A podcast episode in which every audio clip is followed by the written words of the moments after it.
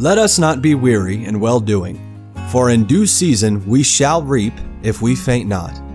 Believers have God's promise that when we faithfully obey Him and don't give up, we will enjoy the very best returns.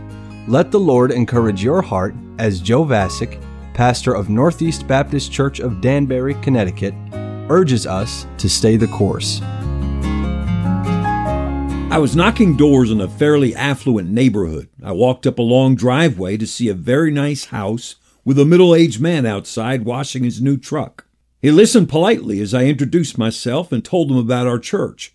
He kept washing his truck, but he continued to listen as I turned the conversation to the gospel. He listened as I explained to him how the Bible tells us plainly that we're all sinners in God's sight, that the mandatory sentence for our sins is eternal damnation, but that Jesus took the sentence of our sins upon himself when he died on the cross, and he conquered death when he rose from the dead. He listened as I showed him from the Bible that God invites each of us to receive Jesus in order to be forgiven of our sins and receive everlasting life. And then I asked him if he wanted to take Jesus as his Savior. He stopped washing his truck and he said, I would believe everything you just told me if it weren't for one thing. What about the guy in the third world country who will never hear this message? If Jesus is the only way to heaven, how is it fair for that guy to spend eternity in hell if he never hears about Jesus?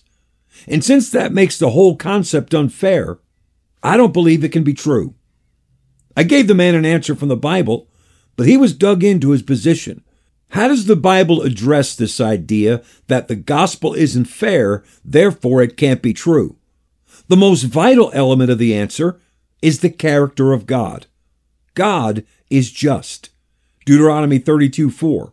Just and right is he. Romans 3:26 says that God is just and the justifier of him which believeth in Jesus.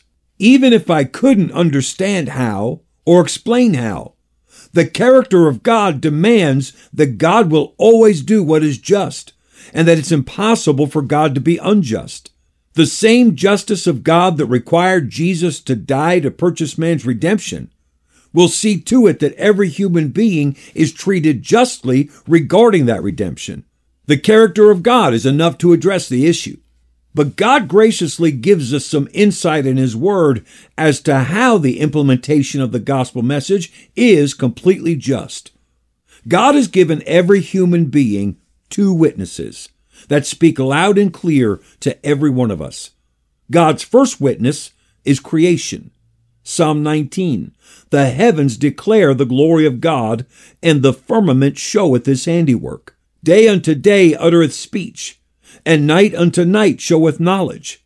There is no speech nor language where their voice is not heard. When any person bends his ear to the witness of creation, God gives to that person a more perfect revelation of himself. Verse 7 The law of the Lord is perfect, converting the soul. When we accept the witness of creation, God points us to his word, which gives us the gospel of Jesus Christ. No matter where a person lives on this planet, if he will see the witness of God in creation and then seek the God of creation, God will get the gospel to that person. The stories of missionaries are abundant of how God led them to remote places, many days' journey from any known village, only to find a person or a group of people waiting for them to tell them about the God of creation. When you respond to the witness of creation, God points you to the witness of His Word. The other witness that God has given to every person is the witness of our own nature. Romans 1. For the wrath of God is revealed from heaven against all ungodliness and unrighteousness of men, who hold the truth in unrighteousness.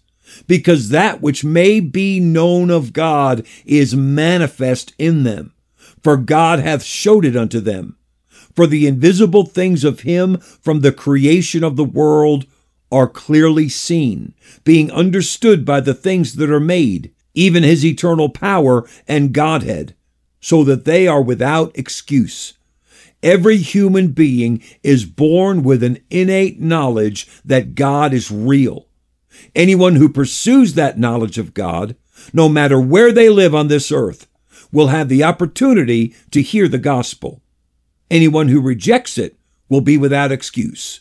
The apostle Peter said in Acts 10, Of a truth I perceive that God is no respecter of persons, but in every nation he that feareth him and worketh righteousness is accepted with him.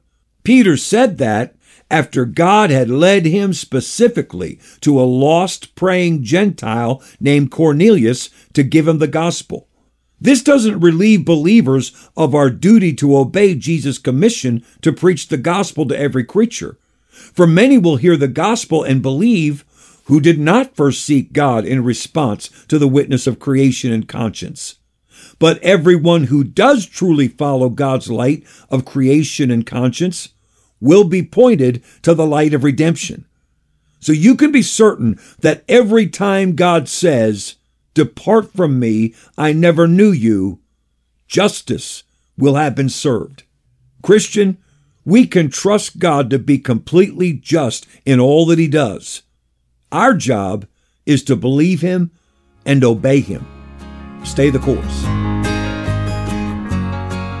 We pray that today's program was a blessing to you. If you have any questions or comments, we'd love to hear from you you can email us at staythecourse at nbcdanbury.org. God bless you. So, dear Christians, stay the course. God's promise is yours. We shall.